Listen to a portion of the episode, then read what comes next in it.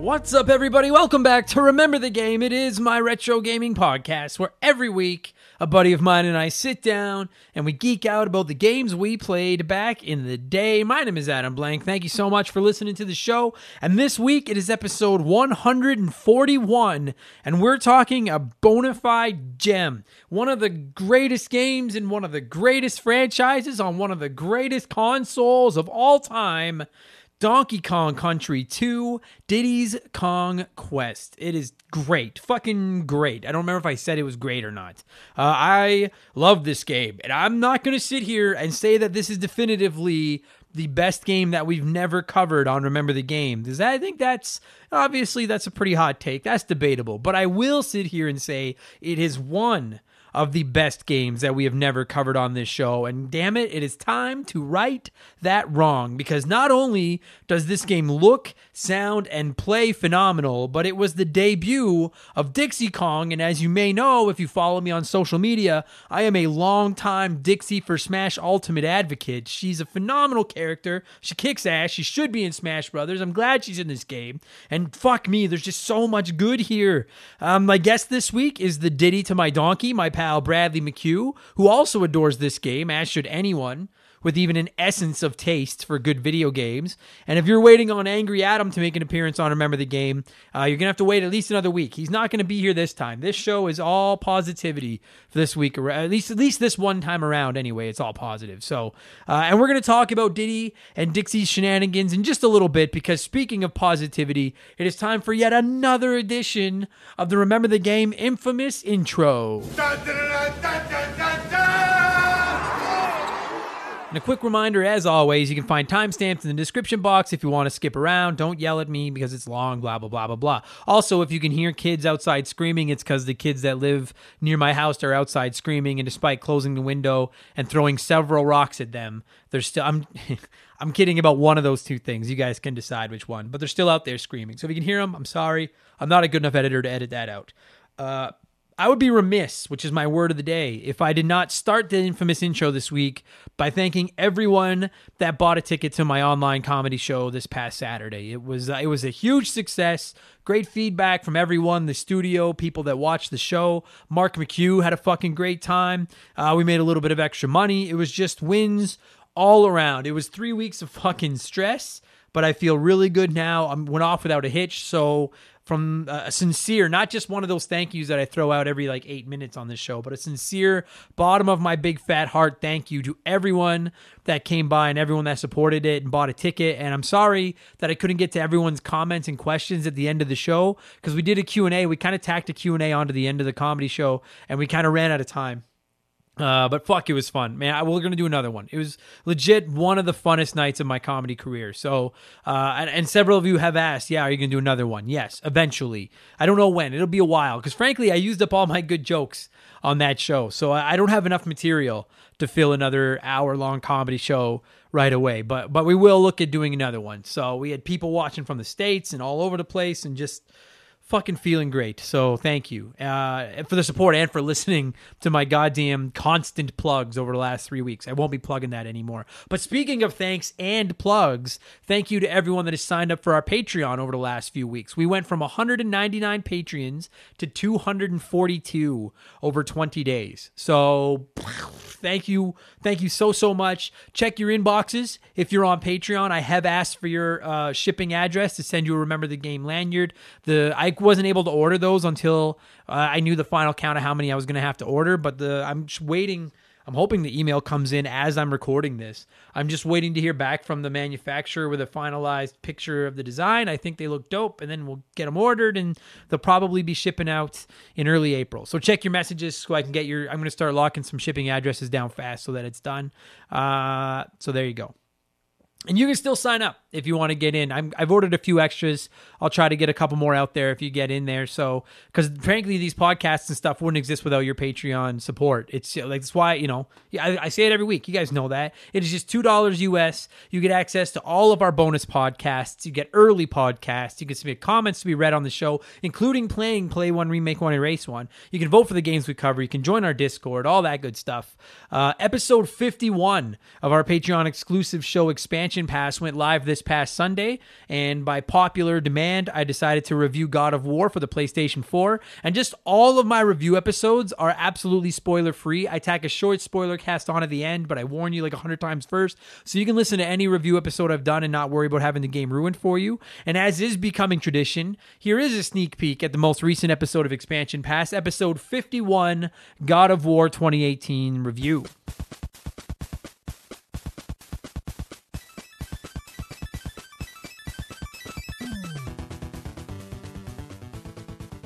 The Kratos character, the main character. They nail him. They nail the relationship that he has with his son.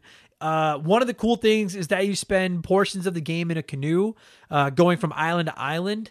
And yeah, it's like it's a touch Wind Waker-y, but not nearly as long, not nearly as boring. The land is much fuller. It's fucking gorgeous to look at. It's not boring at all. If you didn't like the water, the ship traveling, ship rowing shit in a game like Wind Waker, do not sweat this game, because it's not nearly as tedious or boring, not at all. And while they're in the boat, while they're in the canoe, they talk to each other. And even if they weren't talking to each other, it would be fine, because the game is just so gorgeous. It's fun to just look at while you're exploring. But Kratos and Atreus spend time in the boat just talking to each other. And sometimes they're talking about whatever happens in the game or where they are in the story and stuff like that. Or sometimes they just tell stories. You know, Kratos will tell Atreus a story, just a fable or a tale or something like that, or like an old, you know, a myth or whatever. And they're really entertaining. They really, like, they get your attention and you want to hear how these stories end.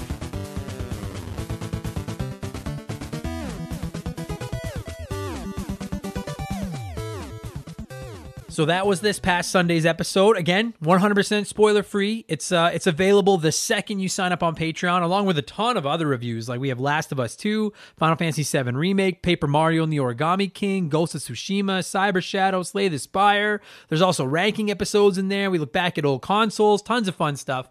Again, $2 gets you all the old episodes, new ones every Sunday, and a bunch more. Plus, you get a shout-out, and you get to hear me mispronounce and butcher your name like I'm about to do to most of these people. A huge thank you to all of our newest Patreons: Raul Aguilar, I Worked at Subway, David Phillips, Corey Street, Chosenalst, Gary Heather, Carmichael Nicholas, yes, I suck at this, Squints, John DeShazzo, Tense Sparkster, Lee Whitworth, Nathaniel Shelley, Explode Processing, Swedish Fish, and Captain Cool. Thank you all so much. Welcome to Remember the Game Industries, patreon.com/rememberthegame.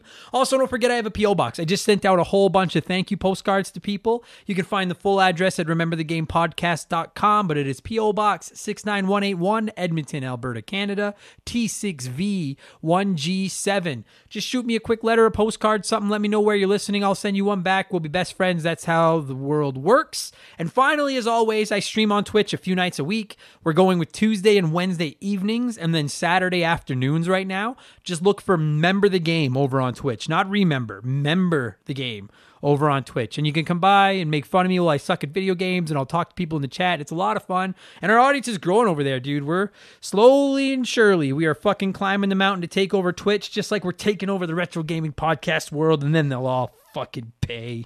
But anyway, that's enough blowing myself. Let's blow some of you. Let's blow in the cartridges. It is our opening segment on the show every week. I read a few comments and questions from our Patreons, usually gaming related, but not always.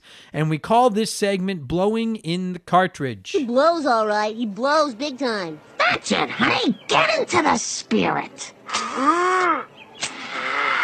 And we're just getting like more and more comments each week. So thank you all so much. If you don't get read, please keep trying. I will get you on the show soon, I promise. We had a ton of new names pop up this week, and I love that, man. I love mispronouncing new names. So let's blow. Our first blower this week is Swedish Fish.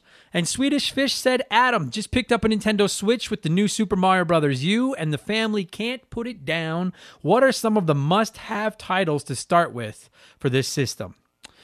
That is a loaded question, Swedish Fish. That's hard. It depends on your taste. It depends on your family's taste. What are you willing to subject your family to? But the Switch library is awesome. I truly believe that. There's something in there for everybody. The future might look a little dark right now. We'll see what comes. But if you're just catching up on the last 4 years, you are in for a treat, my friend. Now, you said you got Mario U, and you said your family's playing it and loving it. So I'm assuming that you want some more family-style games like that. Mario Kart 8 Deluxe would probably be my first suggestion. Everyone can play it. It's designed to let anyone play. It's Mario Kart. It's fucking perfect. It's huge. Mario Odyssey is really, really good as well, but it is single player. So just remember that. It's a great Mario game, but it is single player. If you're looking for another multiplayer Mario, Super Mario 3D World is a port of the Wii U game, which is also the Mario Brothers U that you're playing is also a port of a Wii U game. And I think Mario 3D World is really, really fun, and you can play it up to 4 players at once. Legend of Zelda: Breath of the Wild is another gem, but again, single player. So keep that in mind. Smash Brothers is awesome. Those would probably be my early suggestions. I mean, there's a ton of great games, but if you're talking Mario games and you're talking playing it with the family, then Mario 3D World, Mario Kart 8 would probably be my top pick. Mario Odyssey and Breath of the Wild, if you don't mind going the single-player route. And, don't forget Mario 3D All-Stars is only available until the end of the month, apparently, allegedly, according to Nintendo. Fucking Nintendo. But that has Mario 64, Mario Sunshine, and Mario Galaxy on it. Again, they're all single-player, but it is 3 really good Mario games, and you've got, 8 days to fucking buy it because Nintendo keeps threatening to take it away. So keep that in mind. Enjoy your Switch. Let me know what you get. Thank you for writing in, and thank you for the support, Swedish Fish. You know what I think of when I think of Swedish Fish? I think of the blue fish, like the gummy candies, but I also think of Swedish berries. And oh God, dude, I haven't had a Swedish berry in so long. That is the definitive fucking 5-cent candy. I don't give a shit what you say. Fuzzy peaches are there too, but Swedish berries. Oh yeah. Scott Brooks wrote into us on Patreon and said, "Hey Adam, long-time listener, first-time blower here." I love that. I know you've already covered the worst enemies in gaming a little while back, but have you ever thought about the most petty? My mind goes to the sand foot soldiers in Teenage Mutant Ninja Turtles 3, The Manhattan Project. Those petty little sons of bitches' sole mission was to literally throw sand in the turtles' eyes. It's so hilarious, but it makes you wonder when they were round tabling the development of this game, how the hell that baddie was brought up. That was my random gaming shower thought for the week. Yeah, that's good stuff. You know what? I never thought about that, Scott Brooks, but that's fucking hilarious. And you're right. They are fucking petty. I know exactly who you're fucking talking about. Those goddamn, I think they're yellow. Those fucking foot soldiers that literally just throw the sand in your eyes. And I love the idea of the developers sitting around dreaming it up, but I think even more so, I love the idea of Shredder going to Baxter Stockman and telling him to design a new style of the foot soldier robots and be like, "I don't want them attacking. I don't want them to kill them. I just want their eyes irritated." That's all I want them to do. And get another one that'll just spray them with the hose. Yes, that'll show them. That's fucking, I love that. There's fucking tons of enemies that are just petty. It's driving me crazy that I can't think of an example, but just about any enemy that can't hurt you and just slows you down or gets in the way fucking irritates me. All of them. I would rather you try to kill me than just try to inconvenience me. That just, oh man, like in some Mario games, I think Mario Sunshine was bad for it. I'm trying to think of which game it was. I want to say Mario Sunshine, but they had these big fat enemies that would just flick you in the air if you went fucking near them, and they're not going to hurt you. They just disrupt what you're doing. You just got to walk back to where you were and try again. Fuck that. Fuck that. I hate enemies that don't try to kill you, that are just there to be a nuisance. That's my, fucking petty. Oh, hell of a blow, Scott. Good job. I like that. Good stuff. Amy Gillen wrote into us on Patreon and said, "Hey, Adam, congrats on your industries expanding so much lately. I'm so happy for you." Thanks, Amy. Amy says, "My question / blow is, was there ever a game growing up that you were too young to understand, but once you got a little older, you went back and could appreciate it to its full effect? Keep bringing the hot dogs, all this awesome content, dude. You are a man of the people." Aw. Thanks, Amy. Yeah, I like that. I'm a man of the hot dogs. I like that. That's a good question. A game that I didn't understand as a kid, but I appreciate it more as an adult. I was a pretty dumb kid. I didn't understand much. Actually, yeah. You know what? I can't think of some. Dragon Warrior. Dude, Dragon Warrior, the first Dragon Warrior on the NES. I always talk about how Final Fantasy II on the Super Nintendo was my first JRPG, but I did play Dragon Warrior before I played Final Fantasy, And I just remember having no fucking idea what was going on in that game. Just aimlessly walking around until something overpowered killed me. So if you haven't played it, like the very first Dragon Warrior is about as basic as RPGs get. You have one character and you just basically grind in an area until you level up and come up with enough gold to buy the more powerful equipment, you know, better armor, a better sword or whatever. And then you move on to the next area with stronger bad guys and rinse and repeat and rinse and repeat and rinse and repeat. And then all you do is fight until you're almost out of health, walk back to the hotel or the inn or whatever, sleep, get your health back, walk back out, fight, kind of grind money. It is super basic. And I've beaten it as an adult, and I actually love that stupid game. We're going to do an episode of this show on Dragon Warrior for sure. But as a kid, no fucking idea what was going on. I just walked into more powerful areas and got wrecked all the time. What else? Oh, dude, I didn't understand the point of point-centric high score video games when I was a kid either. I remember my dad came back from Cambodia. He served over there with the military. And when he came back from Cambodia, he bought us this like knockoff cartridge for the NES, which was like two pieces that went together, and it had 31 games on it. And it had stuff like Popeye, Donkey Kong, Galaga, and we played all of them, but I never really understood that we weren't really trying to like beat the game. Do you know what I mean? We were just going for a high score. Paperboy was another one. And I would play them and play them and play them and never understood that, like, you're not even trying to beat the game. You're just trying to get as many points as you can. Oh, fuck. And Echo the Dolphin. No joke. I'm not even kidding. I'm not even kidding. Because I used to play it at the dentist office as a kid, and I thought it was fun. And now as an adult, I've realized that it was, like, as painful as the dentist. But I didn't get it back then. So it's a good question, Amy. Thank you. Nathaniel Shelley. I hope I said your name right. Nathaniel Shelley wrote in and said, "Hey Adam, longtime listener, new patron. Thank you very much. Love all the podcasts, and the fact that I found you on a whim was the best stumble of my life." Before I finish your comment, Nathaniel, I like that. Remember the game, the best stumble of your life. I like that. That's a good tagline. So Nathaniel said, "On another note, what's your opinion on the Dark Souls games? I personally have 100%ed all of them on my Xbox, and I love them, but it's always awesome to hear other people's experiences with them." Oh, boy. You're opening a can of fucking worms here, Nathaniel. I've only ever played the first Dark Souls, and I jumped into it after hearing about how hard those games were, because I know I rage about video games and stuff, but I actually really like difficult video games for the most part. If they're tough but fair, like a Celeste, The Messenger, Shovel Knight, Crash Team Racing was tough, but I loved it. I mean, even the Crash Bandicoot games are pretty tough, but I like them. I love that kind of stuff. But Dark Souls is just, I'm not good. I'm not good enough. It's too hard. And I don't think Dark Souls is unfair. But what really turns me off about Dark Souls is that when I die, I have to go back to the last like fire I was at and then slowly fucking trudge back to what killed me so that I can take another shot at it. And I understand that's kind of the hook and the loop, but it's just so slow.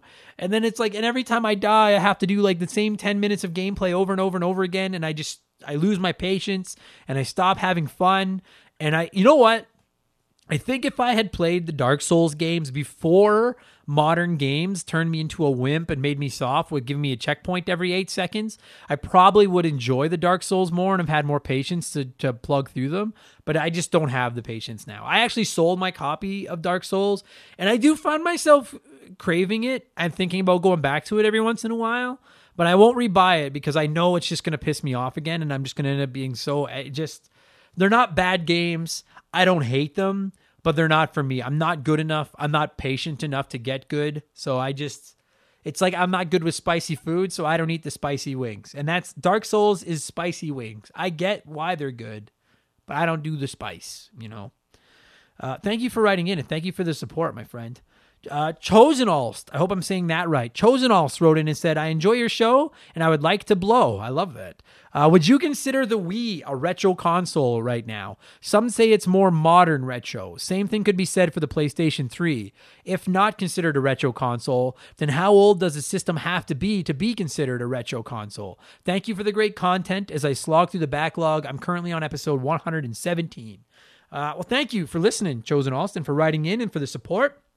This has been a source of debate around these parts for some time. Because you know what? Like, I was talking about covering PS3, Xbox 360 games, and Wii games on the show, a year and a half ago. But every time I ran a poll asking people if you considered them retro, it was almost 50-50 split. Every single time I asked people, it was almost a 50-50 split. So we did cover Skyrim on the show a few weeks ago. We have an Uncharted episode in the bank coming up soon. We are going to start covering the odd PS3, Xbox 360, Nintendo Wii game. Because the term retro is very loose. You know, I don't think there is a defined generation of gaming that is considered the last retro console. Like, personally, I feel like PlayStation 2, Xbox, GameCube. Like, that generation and back is retro. But that's because those are the games that I grew up playing. You know, and frankly, that's why I decided to start covering the odd 360 PS3 Wii game on the show, because some of our younger listeners have wrote in and said they consider those games retro. And to me, the definition of a retro video game is one that an adult grew up playing. Does that make sense? Like, the PlayStation 3 came out in 2006. So if someone was born in 2001, they're 20 years old now. And I know we have people listening that are in that age bracket, but they were 5 years old when the PlayStation 3 launched. I was 5 years old when I was playing the NES. So, but I was 23 when the PS3 launched. So it feels like part of my adulthood. I don't, you know what I mean? It's not part of my childhood, whereas the NES is. So I think it's all just so subjective. Like I say, personally, I would consider the PlayStation 2 era back to be retro, but to our young listeners, it's different. I can respect that. It's what you played growing up. So there you go. Yeah, it's modern retro, I guess, makes sense. But see, if I hear the word modern retro, I consider something like Shovel Knight, Celeste, Cyber Shadow, The Messenger, those like the current games that look retro. That's what modern retro is to me. But anyway, all right, so yeah, floating target. There you go. Thank you for writing in. And then the final blower this week means that it's letter time. It's letter time. And our letter time letter this week comes in from Tim Riel. And Tim says, I'm an old man, Adam. Not so old that I have retirement level free time, but old enough that I haven't the mental or cognitive abilities to trek down the story path of these newfangled game series boasting 80 to 100 hours of narrative. I can barely handle 20 or 25 hours. I've restarted The Last of Us 5 times over 6 years because I keep forgetting who everyone was. And because of this, I find myself drawn to the narrative light games because I can sit down and play those whenever, and it doesn't matter that it has been months since I played. I can pick up a No Man's Sky and be happy, no memory jogging needed.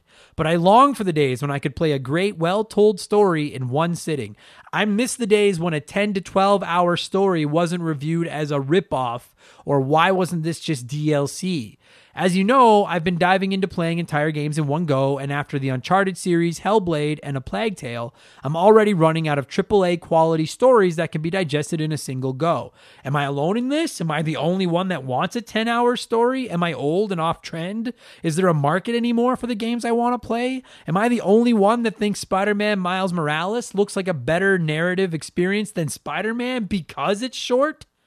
And an actual question, what's your favorite single-serve narrative-focused game? Tim, I don't know if you put so many big words in there because that's just the type of person you are, or if you put them in there to try to trip me up and fuck with me, but well done, because you kind of did both. And it was so funny reading all of your list of questions. All I could think of was Principal Skinner when he was just like, am I so out of touch? No, it's the children who are wrong. And I feel the same way, man. You're not alone in this at all. I have the softest of soft spots in my heart for games that have the balls to be short. And I understand, unfortunately, a game's length is somewhat directly tied to its value these days. And that fucking sucks, because I've said it before. Give me 10 hours of phenomenal game over 40 hours of collectibles and boring, useless side missions. Fucking all day, twice on Sunday. Particularly since I launched Remember the Game, I've actually really grown to appreciate short games. Not only because I want to play as many games as possible, but because a lot of retro games that I play for the show are short. right? There wasn't a ton of fucking 50, 60-hour games on the NES and the SNES. They were, you know, 2-3 hours up to 10, 15 hours. And it's just like Mario RPG, one of my favorite games of all time, is like 12 hours long or something. That's fucking perfect. I love that.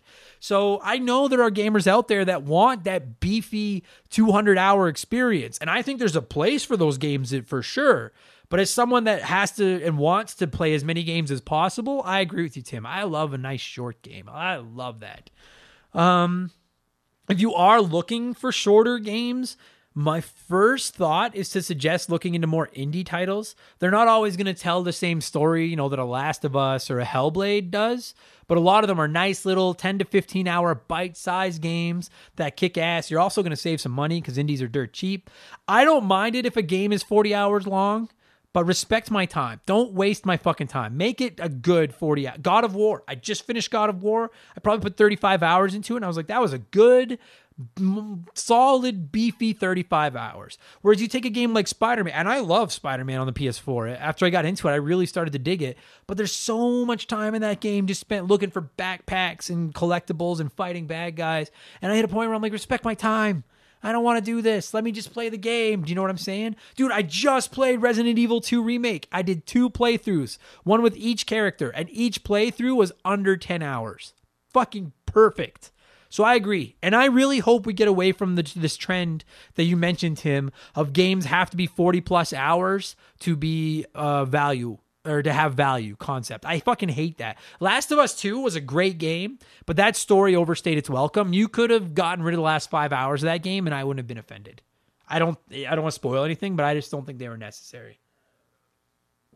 I'm a little hopeful that a service like Game Pass makes developers feel a little bit more comfortable taking chances on a shorter, tighter game, because people won't complain if it's over in 7 hours because they didn't pay $80 for it. It was just part of their subscription service. Do you know what I mean? And I will say something to keep in mind, and I forget this a lot too, is a lot of open world games can be short if you just play the main quest. And I know that's easier said than done. I've had tons of those games where I swore I was just going to bomb through the main story to see how it ends. And then those little icons start popping up on the map and you're like, ooh, what's that? Oh, what's this over there? And now 40 hours are gone past, and I get it. But there are some of those games like a Spider-Man that if you just skip the side shit and go through the main story, you can beat them faster. So just keep that in mind. And then just quickly, you asked what my favorite single serve narrative driven game is, which I assume you mean is one that I could play through in one sitting. I don't think it's a AAA game, because I gotta be honest, like I can't sit down and even a 10-hour game. I can't sit down and binge to a 10-hour game. I almost always have 2 games on the go at once, at least, because I'm the type of person where after 3 or 4 hours tops, I want to switch and just play something else. Even if I'm spending the whole day gaming, it's just like it's like I'm just eating French fries, and I need a bite of the burger. I can't just eat the French fries, so I gotta switch it up. But a game that fits your description for me, a story-based game that I could beat in one sitting. You know what? First game that pops into my mind is a game called Gone Home. And it's not a AAA, you know, Uncharted, Last of Us, etc. style of game. It's a little indie. It's a walking simulator. You literally just walk around this house, solve some very basic puzzles, and it's more about just taking in a story. And I can't really explain much more than that, but it was really, really special. I played it once. I don't think I'll ever play it again because it's just really the story and I know where the story's going. But it tells a great story. It's short, really hits home. No pun intended. So Gone Home is excellent and cheap and short, and that is my suggestion. And I understand how you feel, Tim, as did several people that replied to you on our Patreon, because people get, stop with the 80-hour games that don't need to be 80 hours. Whew, thanks, buddy. Thank you for writing in. And that's all the blowing this week. Guys, thank you so much for all the messages and questions, everybody. Please keep them coming. I can't read everyone every week. I've stopped stressing out about it quite as much because I've just realized it's impossible. But I'll get you on sooner than later if you keep playing, I promise. That'll do it for that segment. I almost said that's all the blowing, but you guys already know that's all the blowing. Let's get into our Smash Hit segment. Play one, remake one, erase one.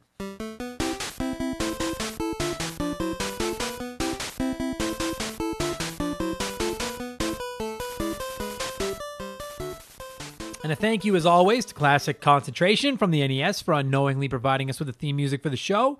The rules are simple. Every week, I give our listeners 3 retro video games. They can play one as it was released, they can remake one as a modern game, and the third game is erased forever. And this week, since we're talking Donkey Kong Country 2, which was made by Rare, I thought we would do a Rare edition of the show. So our contestants are Banjo-Kazooie, Diddy Kong Racing, and the original Donkey Kong Country. As always, there are no wrong answers. There is a right one. We'll get to that in just a minute. And admittedly, I thought this would be tough. I figured like, oh yeah, well, all 3 of these games, people love all 3 of these. It'll be a level playing field.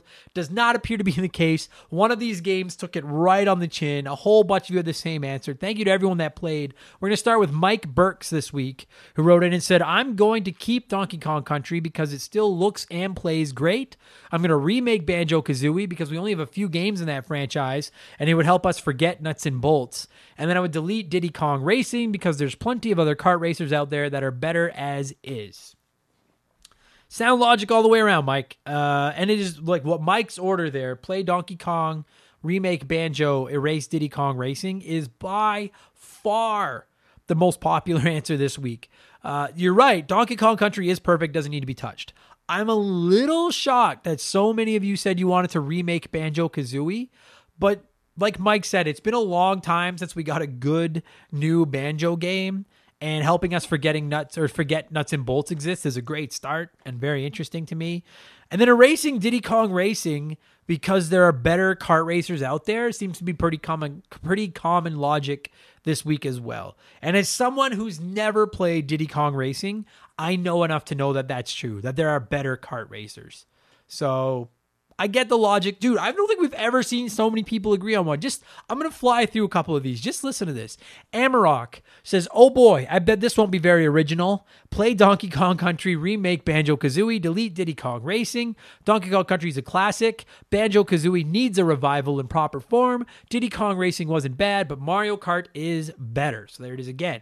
Mercury869 said, time to keep this simple.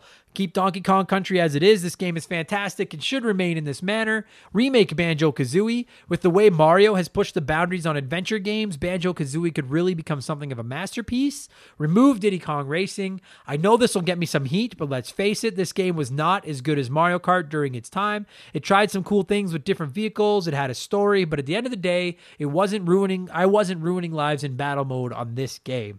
So that's another one. Lee Whitworth says, play Donkey Kong. It's a classic that doesn't need a remake, doesn't need a remake or a remaster. Just stick to enjoying it how it was made. Remake Banjo-Kazooie, if only for adding voice acting to hear the banter between Kazooie and the mole. I agree with that.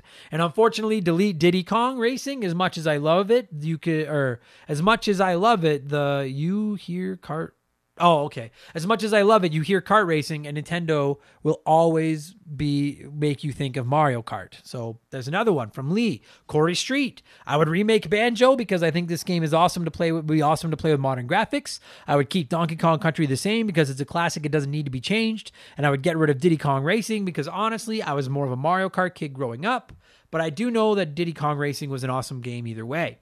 And that is just a sampling of the people that said play Donkey Kong, remake Banjo, erase Diddy Kong. It is not what I would do, but I can't help but acknowledge that it is the popular opinion. Now, the unpopular opinion was to erase Donkey Kong Country, and a few people did it, and you have all been put on my revenge list. I worked at Subway, wrote it, and said, oof, this is a tough one. I'll just come right out with it. Keep Banjo-Kazooie because it's perfect. Remake Diddy Kong Racing because it was the best kart racing game ever and was extremely unique due to the open worldness.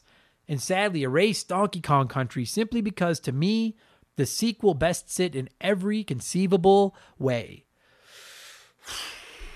Ooh, Subway. I can agree with you that Banjo-Kazooie is awesome. Calling Diddy Kong Racing the best kart racer ever, that's a hot take, but okay. Erasing Donkey Kong Country, though, that should be illegal. That should be illegal. Now, while I don't agree with what you're saying, Subway, I will defend to the death your right to say it. But you've made my revenge list for erasing Donkey Kong Country. And so is Adam Anderson, who says, play Banjo-Kazooie, 3D platforming perfection, remake Diddy Kong Racing, story-based kart racing is a genre that needs to return, erase Donkey Kong Country, great game, but 2D platforming has been done better elsewhere. You're not wrong, Adam, but you're on my goddamn revenge list. And speaking of my revenge list, Slick Rick says, play Donkey Kong Country. It's amazing. It still looks and plays great. That underwater music is sublime. And that is all you need to do here. I can semi-forgive your blatant disrespect of our rules, Rick, because you didn't erase Donkey Kong Country, but you're still on my fucking revenge list. Johnny CCDC says, this is tough for me because I've only played one of these. But I'll say play Banjo-Kazooie since people say it's some of the Nintendo 64's finest examples of platforming. Remake Donkey Kong Country because it had a near-perfect game that could benefit from its sequel's polish, and with overhauled audio and visual, it could really be next level. And then erase Diddy Kong Racing. Even though I hear it's a really good racer, I have Mario Kart and F-Zero to keep me company, both nostalgically and with current reiterations. Now, Johnny, I will agree that Banjo-Kazooie is the definitive Nintendo 64 platformer. It is that simple. But I just cannot bring myself to erase Diddy Kong Racing without playing it. And fortunately, a bunch of you felt the same way. John Quack wrote in and said, this is a straight shot square in the nostalgia for me. I never owned a console growing up, so I have very fond memories of playing these games at friends' houses. Play Donkey Kong Country. Mario did it better, but this was different, and it was Donkey Kong. Remake Diddy Kong Racing. Everyone who says Mario Kart is better isn't wrong, but they're also not right. Comparing these games is like comparing apples to apples, red and green. Both fine choices in their own right, but very different.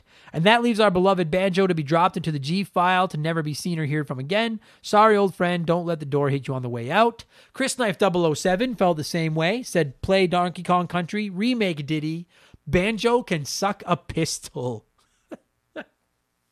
I think telling Banjo-Kazooie to suck a pistol is a little harsh. I like that. But I do agree with this order. That's exactly what I would do. You both got it right. Shout out to Charlie Medeiros, Ninja Lunchbox 79, and Wyman Brooks for all getting it right as well. I personally would play Donkey Kong Country because I will be goddamned if I'm erasing this game. It is one of my favorite Super Nintendo games of all time. As I recently stated on my Patreon exclusive ranking my favorite Super Nintendo games podcast, you can find that at patreon.com/rememberthegame.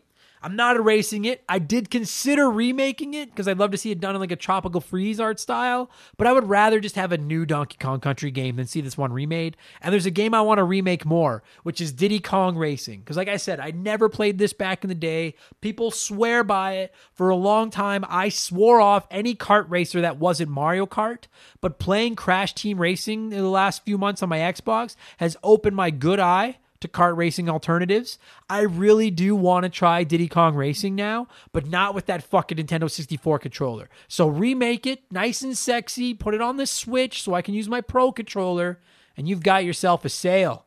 And that means, unfortunately, I erased Banjo-Kazooie. And I love this game. I played it through for the first time last year, and I will argue to the death that it is a better platformer than Super Mario 64. I will argue that to the death.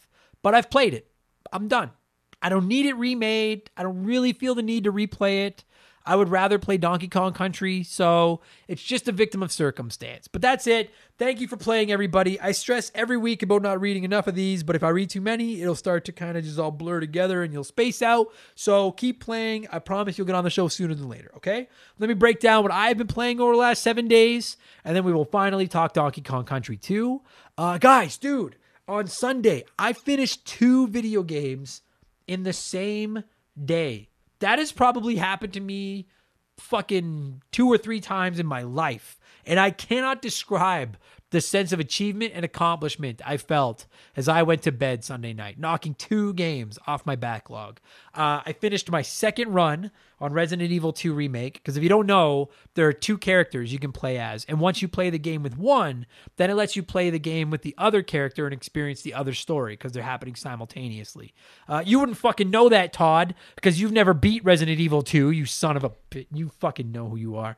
But yeah, so I really dug it. I finished my second run, so I've played through with both characters now. Cannot recommend Resident Evil 2 Remake enough. Thank you very much for the gift, Slick Rick. I also finished Halo Reach, the campaign. It's pretty short, but really, really good. I only ever played the original Halo trilogy when they came out, 1, 2, 3, And I really want to play all of the campaigns before Halo Infinite comes out at the end of the year. And now all I have left is Halo 4 and Halo 5. And I know some people are like, you just give them. I want to play them to see what happens. But I really dug Halo Reach's campaign. I recommend checking it out if you have the Master Chief Collection. I've been playing Star Fox 64 on 3DS because that's going to be next week's episode of Remember the Game. I've also been playing Altered Beast on my Sega Genesis because it won our Patreon Let's Play poll and I owe you a Let's Play. I really want to be able to just beat it in one run for the Let's Play. I'm getting very close. So you're going to get... I think you're going to get a fucking showcase Let's Play when I record that. And then I finally fired up XCOM 2 on my game and laptop. I bought it for like $6 on Steam, and I've been putting it off and putting it off and putting it off, and I finally get it now. I get why it's the crown jewel of the tactical combat genre. It is fucking awesome. I'm going to put a lot of hours into XCOM 2. Oh, yeah. And I'm going to fire up Nier Automata. Is it Automata or Automata? I don't know how the fuck you guys want me to say it. But I'm going to be firing that game up this week. It is the next game officially in my backlog. So that'll be turned on probably Thursday or Friday. Oh, and Ben, booyah, if you're listening to this, I'm just waiting for Final Fantasy V to go on sale on my on the iOS. I think I've already mentioned that, but then I'm going to download it on my iPad. It looks like it goes on sale a few times a year, so it's got to be coming up soon. As soon as that game goes on sale, Ben, I'm going to grab it, and then that will take precedence for me in my gaming backlog, and I'll beat it because I owe you an episode about it. And I promise I haven't forgotten. I'm just a cheap piece of shit, and I don't want to pay full price for that game. So there you go. That's everything I've been playing. Let's talk Donkey Kong Country 2, Diddy's Kong Quest. Dude, this has been a hard intro because I'm constantly saying Donkey Kong, Diddy Kong, Dixie Kong, and trying to keep track of which one I'm fucking saying at which given time. And they sound the same, but they're all different. And anyway, let's talk Donkey Kong Country 2, Diddy's Kong Quest. There it is. I like to give you nerds a chance to sound off about what we're talking about first. Just a couple comments from you guys. Troy wrote in and said, I didn't play any of the sequels, but can I just point out how horrible Donkey Kong's voice was in that garbage 3D animated show? My earliest childhood memory of this show was thinking how shitty his voice was. But I mean, I still watched it. Banana Slamma, Troy! Yes! I used to fucking... I'm not going to say I used to love that show, but I did used to watch that show. It was so bad. You guys, just look it up. The Donkey Kong Country computer animated show from the 90s. It is such shit, but it's awesome. Banana Slamma. Fuck yeah. Oh, that makes me smile. Yeah, David Phillips says, I played the hell out of the first Donkey Kong Country, but never played any of the sequels. It's on my Super Nintendo Classic, and it's on my list of games that I need to play. For the love of God, David. Yes. You do. Call in sick to work tomorrow or something. Tell him I said it was okay. Fucking, it'll be fine. Go, just, yeah, find a fucking excuse. Play this game. My God, David. It's, ooh. I was tempted to drop the banhammer, but not yet. But fucking play this game. It's so good. Leon K. wrote in and just said, best game on the SNES. And I'm not technically going to agree. I'm also not going to argue with you because I would listen to that argument. It's a contender, no question. I would listen to that. It's right there with Super Mario World, Link to the Past, etc. Phenomenal. Tense Sparkster wrote in and said, Dixie Kong's guitar riff and Diddy Kong's beatboxing after beating a level gets me pumped every time. That little touch makes this game amazing. And I actually agree with you, Ted. Particularly Dixie Kong's fucking rocking out on the guitar when she beats a level. I just think that's like the greatest shit though. I can hear it in my head right now. I fucking love that riff. And then finally, Explode Processing wrote in and said, one of my favorite platformers of the 16-bit era, probably the first game I ever 100%ed or 102%ed because of game math. Most of those bramble and minecart stages can get fucked. Super frustrating, but in a way that you want to just try again and again and then try some more. The music and soundtrack is an amazing 11 out of 10. Keeps you pumped where needed and calm where needed. Like Rare deliberately scored tough stages with serene, calming music. Blast it. You fucking got it, Explode. Well said, my friend. Enjoy the tunes and then enjoy the lengthy chat I had with Bradley McHugh about the legendary Donkey Kong Country 2, Diddy's Kong Quest, which originally released on the Super Nintendo on November 21st, 1995. Let's go.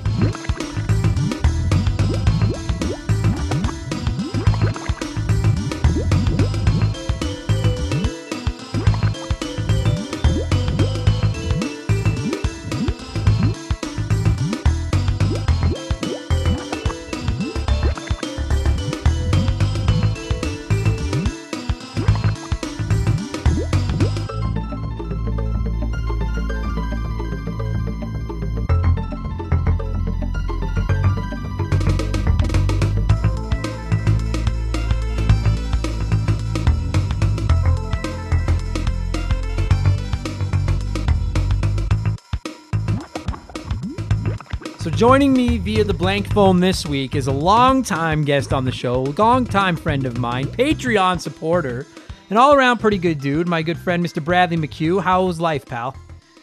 Not too shabby, I gotta say. I got to sit around and play some Donkey Kong Country this week, yes. So I really don't have any complaints. Dude, so here's the thing, man. It's funny. I don't know when this episode will go live, but we're recording this on January 29th, and I tweeted out today on the 29th, about to sit down with my pal Bradley and record an episode, and I said this might be the best retro game that we have not covered on the show. And that's an incredibly subjective argument because there are some great games that we haven't covered on the show. But I don't care what anyone says. I will dig in my heels. I will die on this hill. If Donkey Kong Country 2 is not the best game we haven't covered on the show yet, it's top three. Donkey Kong Country, you all know I'm a platforming junkie. You all know I'm a Super Nintendo junkie. You all know I'm a Donkey Kong junkie. And then when you package all three of those things together, throw in a little bit of Dixie Kong, who is my favorite Kong ever, this game is spectacular. There's no Angry Adam this week. This game is magnificent, Bradley. I agree. This game is unbelievably good. And you know what? I've thought about this for a long time, and I figured out what it is that makes this game fun. Particularly like this Donkey Kong Country entry. Think about like Donkey Kong Country 1 and 3. What is like the one thing that you hate about those games? It's having to play as those fucking big clunky characters. I wanted to like say Donkey Kong and Kitty Kong. They suck. I wanted to say that, but I didn't. I was like, I don't want to shit on Donkey. Like Kitty Kong. Yeah. Kitty Kong can go fist himself, but I was like, I don't want to shit on Donkey Kong, but you are right. In the original Donkey Kong Country, every chance you have to play as Diddy, you're playing as Diddy. You're taking chance. It. So what if both characters are Diddy? Yes. Agreed. So it's absolutely perfect. And not only that, but Dixie Kong also has like a glide maneuver, which makes her actually control a little bit better than Diddy Kong. Brad, that's okay, so you nailed it. So when I played the original Donkey Kong Country, I have probably beaten that game 24 times. Like I love that video game. I played it so much as a kid. It was like I knew every level. I love that game. And then when Donkey Kong Country, probably the one I'm the most familiar with, for sure. But then when this one came out, I never owned this one as a kid, so I didn't get to play it till the Wii Virtual Console, and that's where I played it. And then I played it over and over and over and over, and I've played it so many times since. And I agree with you. Like, so Diddy Kong is the star of the first one. So then when I saw that he was the man in the second one, I was like, well, that's fucking rad because he's the best character. And then I thought, like, even having never played as Dixie Kong, I've always just thought she looks like a really cool character. Like the pink hat and the big blonde ponytail. I just think she looks really cool. Like, I still to this moment think she's the coolest looking Kong character ever created. I'm a Cranky Kong man myself, but I think Dixie Kong's up there. I got mad love for Cranky too. He's my number 2 by mile. I love Cranky. But then when I sat down to play it, and I was thinking like, well, the only thing is I hope they don't play both like Diddy, because like that was one of the rad things about the original Donkey Kong and Donkey Kong Country 3, because I owned 1 and 3 as a kid. I never got 2.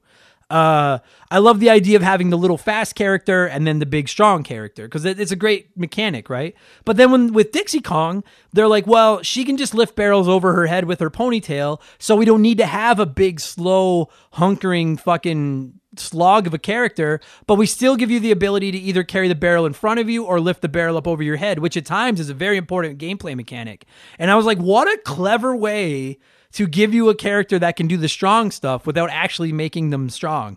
Like we're still making the gameplay fluid. They both handle different, right? Like, and that's the key. That's always the coolest thing is, and that's, to me, that's one of the biggest step ups from the original Donkey Kong Country to Country 2. Not only the two characters handle different, but I love the way that they added like the tag team moves into this one. Yeah. Like you could throw the other character upwards so that you could grab onto a hook that's out of range. Yeah. Like if I have, there's tons of cool stuff like that. Yeah. If I have a criticism of Donkey Kong Country the first, it's that there's no way for the two characters to like, other than the high fives they do, which is cool. They don't interact with each other. Whereas, like in this one, you can pick up, the other monkey and then whip them across the room or whip them up to hooks or up onto a platform or into a barrel or something. And that adds a whole new level of gameplay. This is real, dude. There are some games where they make a sequel and you're like, this isn't quite as good as the first one.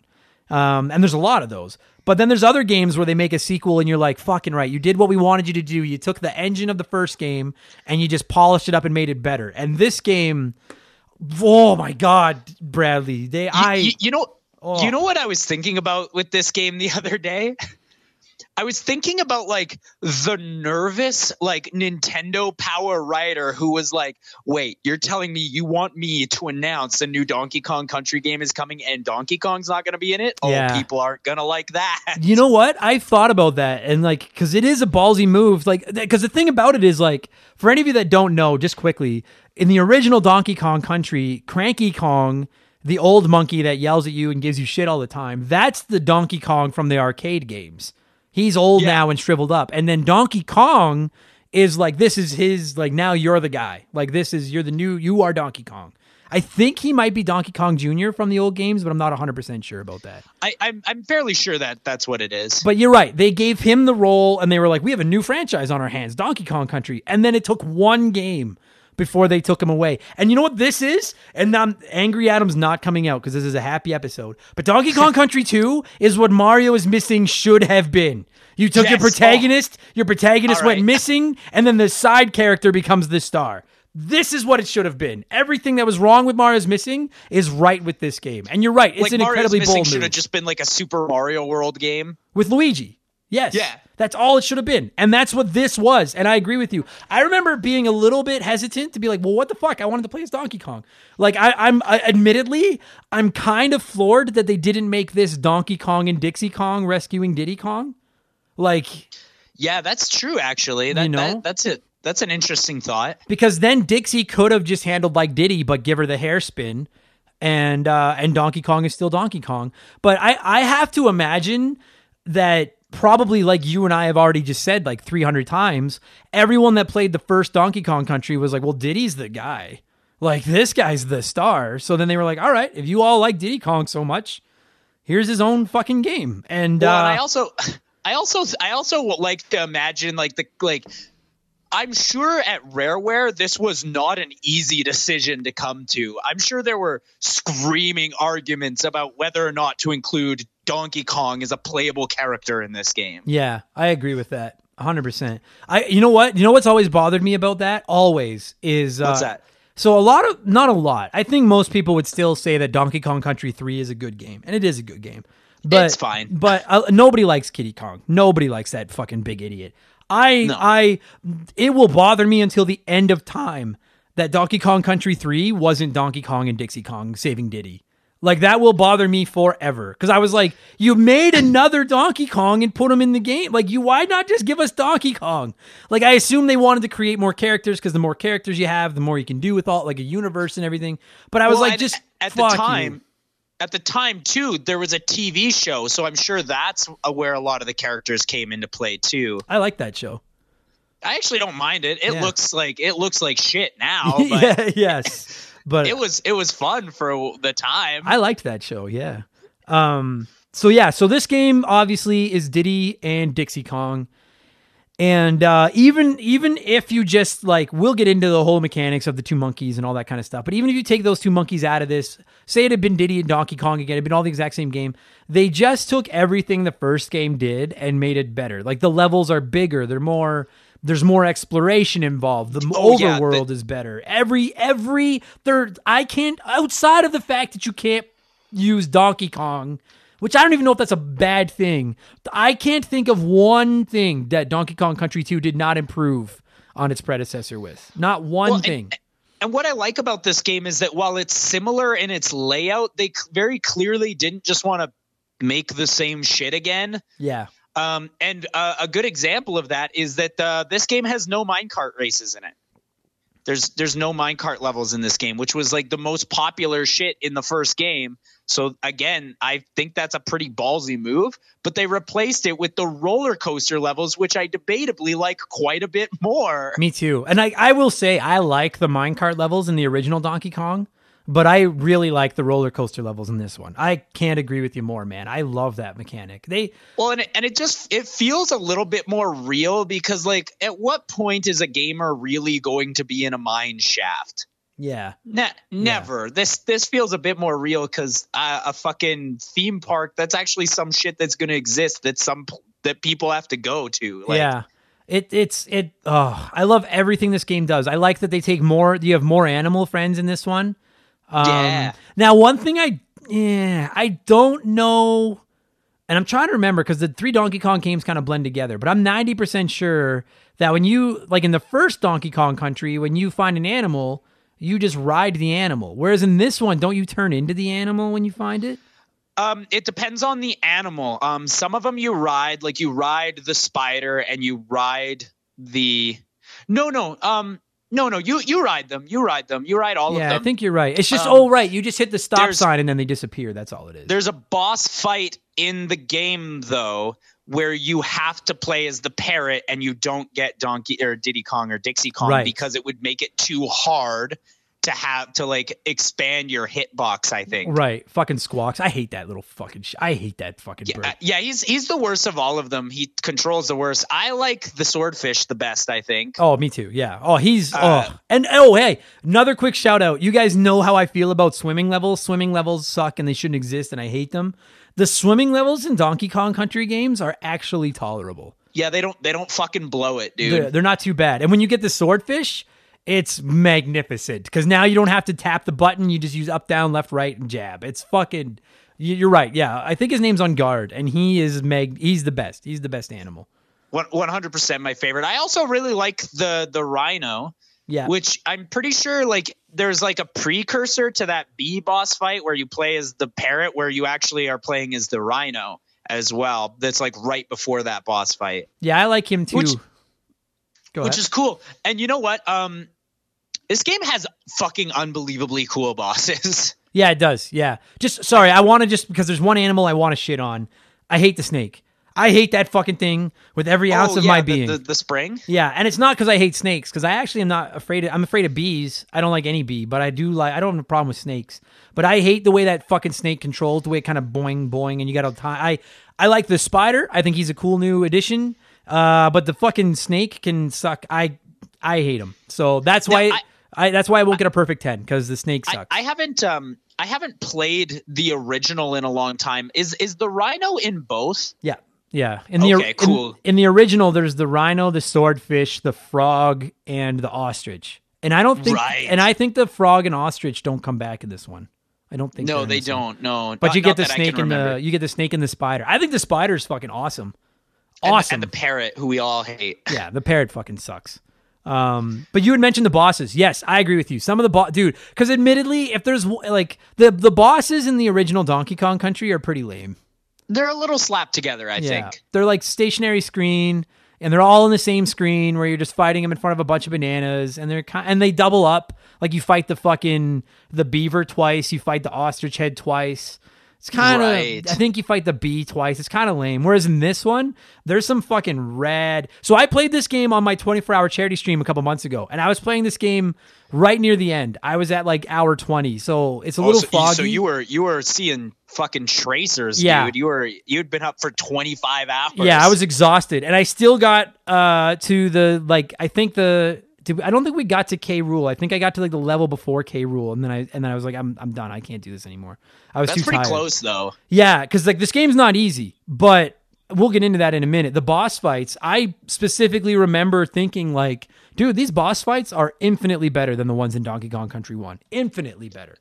Absolutely, I agree. The first one is the parrot, who's the pirate, and I would say this is probably the most basic of them all, but it's the first boss, so it's whatever. Yeah.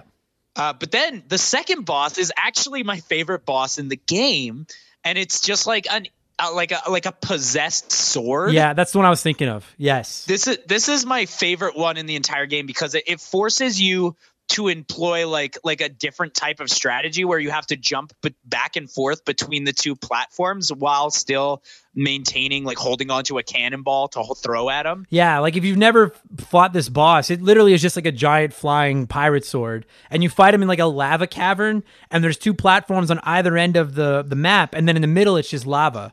and then there's a bunch of hooks, and you have to like, so you hit him with a cannonball because cannonballs are laying around, and then he comes after you swinging his sword, and you basically have to jump across the lava using these hooks to the other side to pick up another. And yeah, dude, that's exactly the boss I was thinking of. I think that boss is fucking awesome.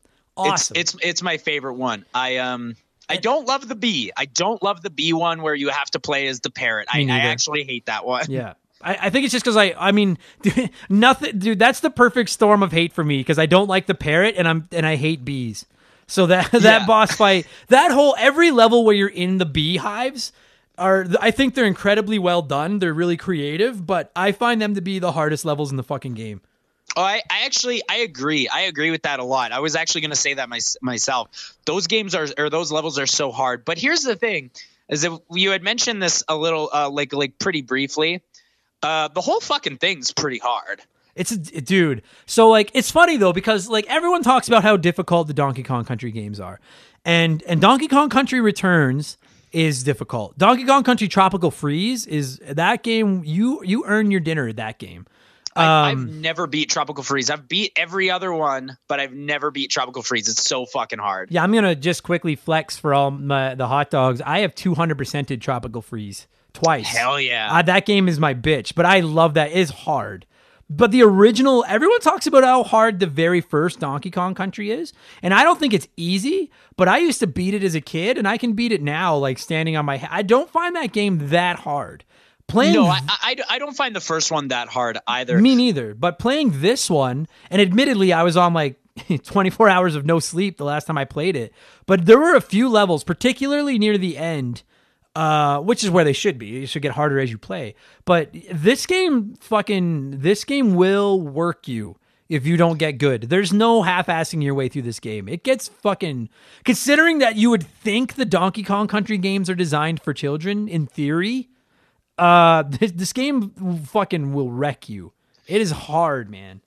Absolutely. But here's the issue with how difficult this, and I would even say like, I would throw the first game and the third game into this as well, is that while it's very difficult, it never feels like undoable. It never feels like you can't do it, and you know damn fucking well you can do it. You just gotta do it. Yeah. And so like you'll die at the same point over and over again, but you always have that mindset of like, okay, this time we got it for sure. And you're always wrong usually. And very, very rarely do I feel this game is cheap.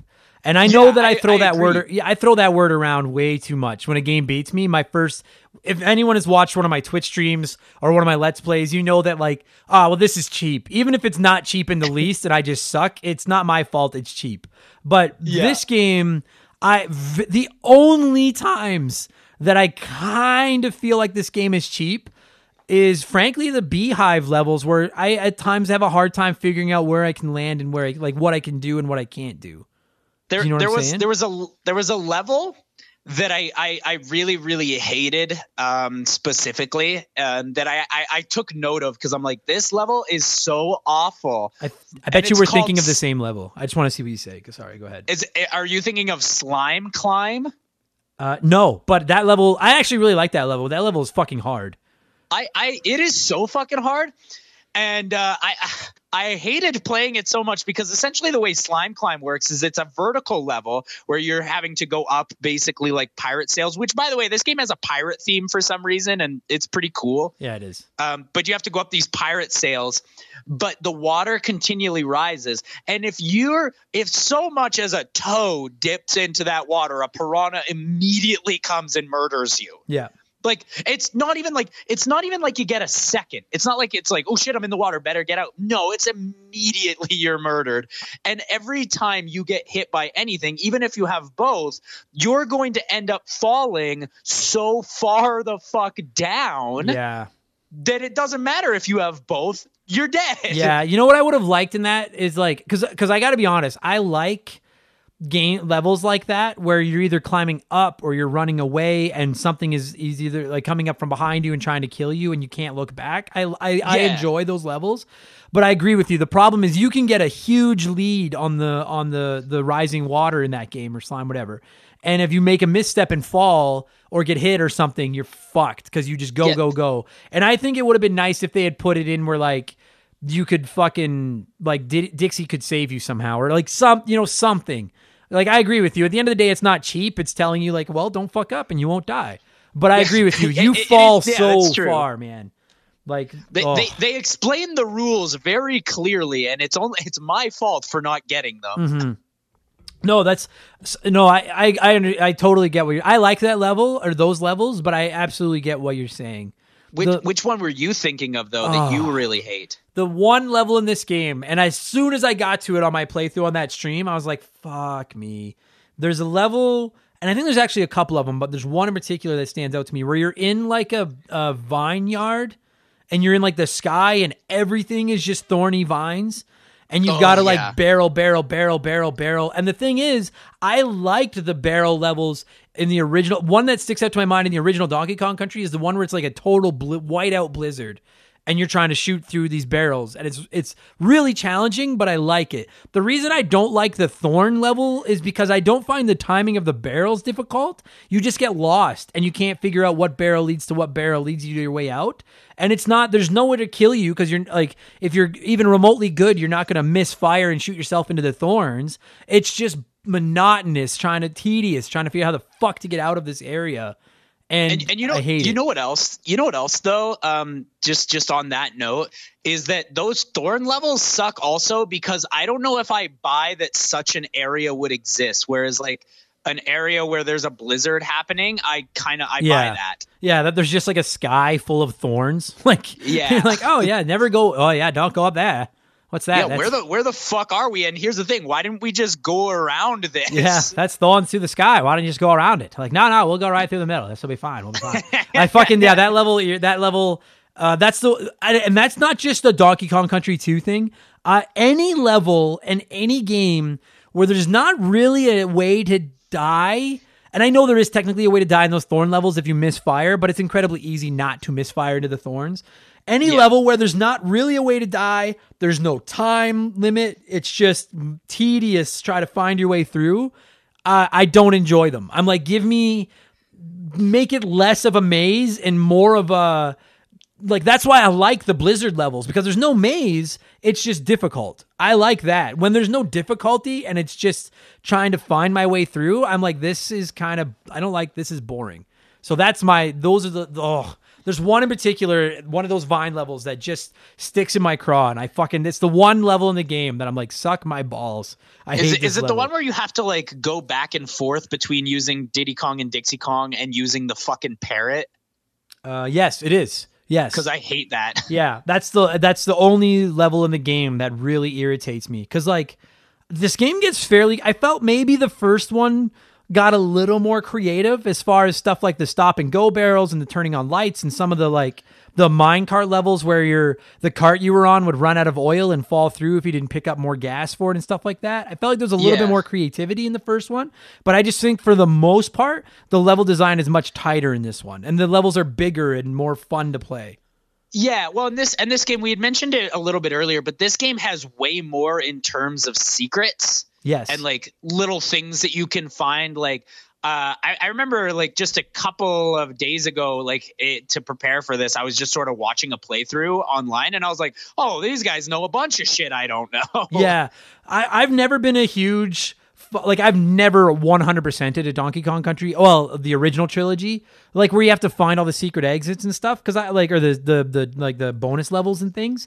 Yeah. I was going to ask, cause I know that this game has a secret ending if you do everything. Yeah. I would like to sit down and do that, but I've never really worried about it. One thing I love that this game introduced that the first one didn't have is the DK coins that you collect. Oh, yeah. Because the first game didn't have that. In this one, not only does this game have the Oh, no, maybe it's Donkey Kong Country 3 that has the... This one has the DK coins. Yeah, I think 3 is the one where they're not just floating there. They're actually in like a Kremlin shield, and you got to find a way to hit them from behind to get the coin out.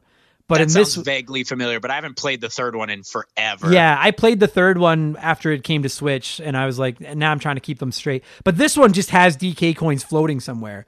And that I like. I like that more than I like the idea of finding all the secret exits just to get a bunch of like bananas or coins that I don't need anymore. But I love being able to, I love looking for the DK coin in every level because they're very creatively placed in a lot of these levels. Very creatively placed. I love that idea. Love it. Yeah, absolutely. Absolutely. One thing, just something that I think is funny that I'll mention is that every time I play this game, and it's not like this isn't like the hardest game that I play, but just because of how intense and like because it's a platformer that's difficult, you basically have to be paying attention at all times to what your hands are doing. Yeah. And so whenever I play this game, and it's always this one, it's never the first one or the third one or whatever, it's always this one. My hand gets really fucked up from playing it. Like my right hand will like cramp up for like days. Oh, really? Days. Yeah. Like I'll go to work and people will be like, why do you have a claw? And I'm like, it's not on purpose. I'm just playing Donkey Kong Country 2 right now. Well, it's you know what? I kind of get that. Cause like there's something about, yeah, I kind of agree with you actually, Bradley. There's something about Donkey Kong Country 2 that is just more intense. Donkey Kong Country 1 is just a platformer, and Donkey Kong Country 3 is very exploration based. You've got like an actual overworld where you can kind of go to. I'd like to do an episode on Donkey Kong Country 3 someday, but you actually like explore this overworld, and there's like mini games where you trade items with other characters and stuff like that. Donkey Kong Country 2 is just an intense platforming game with a lot of those scrolling levels. You know, scrolling levels or levels where they're coming up from the bottom, or there's like there's a few of the underwater levels where you have to jump on the walrus and then he spits water out to like make the water not hot, I guess, or something. Yeah. And you're right. This game, you cannot let your guard down in Donkey Kong Country 2. Very rarely can you just put the controller down and take a break. It's just constant. And I get that. I understand that. It's a very, very intense platformer. Yeah. More so than the other two. Now here's the thing. I would love to sit here and jerk this game off because I really love this game, but there is something that I have to mention that I think really sucks about this game. What's that? The fucking save system is awful. It's so bad. Yeah. The way the save works in this game, for anyone who doesn't know, is that essentially what you have to do is that you have to pay for your saves. And if you game over, you go back to the last time you saved. But because you have to pay for them, you can't save after every level. But if you fucking beat a level and then couldn't afford to pay for a save, and then you played the next level and gamed over, now you have to go back and replay that fucking hard level that you couldn't afford to save after. And guess what? If you couldn't afford to save after this time, you probably couldn't afford to save again. Now, so you're going to have to memorize these levels in a painstaking way. So now, okay, so on one hand, agreed. I like, now we got to remember that like this game is a product of its time. Like save files and save points as a whole, I think most of us can agree have become like an archaic game mechanic. It should just be allowed to save wherever you want. And I will say this game's on the Nintendo Switch Online. Play it on there, and then you can just save anytime you want. Like it's easier. Yeah, and to be honest, that's what I did this time because I'm like, I'm not replaying fucking levels this time. So, but I do agree with you. I don't like the idea of having to pay to save. But now I will say, I never found myself hurting for cash in this game. I always had just so much money. Like after first, but maybe that's because in the first couple worlds, I'm looking for all the Donkey Kong coins. So I'm playing the levels over and over and over again. And I just keep picking up coins. And then I found that I had so much money that my beef with the saving isn't so much the money. Cause I know though, if I ever found myself out of cash, my problem with the saving. And this was my problem with the first Donkey Kong Country game is that when you get to a new world, I knew you were going to say this. You don't know where the save point, like, to me, the save point should be the first destination on each level, on each world's map. So you can save as soon as you get to a new world. But you've got to fight sometimes through 3-4 levels before you can save. That, to me, is my bigger problem. And the same was with the first Donkey Kong Country. You can't, like... So if you can't beat this first level and then you die, you've got to go back to midway through the last level or whatever you saved in the last world. And then you have to fight the boss again. And then you got to fight the boss again. And that's my big problem, is that I wish that they would just... Like, why put the save point in the middle of the fucking world where I have to fight my way to it? I agree with you in the I don't like the save file. I just don't like it for a different reason. But I do agree with you. The saving is kind of a pain in the ass. You know what, though? What you've just said, actually, it actually makes more sense than what I said. So, but either way, it's now I will say I like the way that they expanded the stuff you could do on the map. Because in the first game, you could go visit Candy Kong, which was Donkey Kong's girlfriend, and save. And then you could go visit Cranky Kong, and he'd yell at you. And then Funky Kong would fly you around, and nobody ever used him. But in this one, there's like the game show. And I don't really like Swanky Kong, the guy that hosts it, but I do like the game show mechanic that you can go to. Oh, I like Swanky Kong. Swanky Kong, he looks like Saul Goodman. If Saul Goodman was on Donkey Kong Country. I don't know if I care for him, but I like that you can play these his little game shows and win extra lives and stuff like that, especially near the end of the game. Like when I was playing it on my 24-hour stream, I was actually running out of lives, and I went to his game show and just stocked up. And I was like, fucking A, because it's not hard to win lives off of him at all. Like, at all. Yeah. But I really like that they just added a couple more things to that overworld. And then they added... One thing that I really like that they added is that they added the bonus levels that you can pay the Kremlin to unlock. Yes.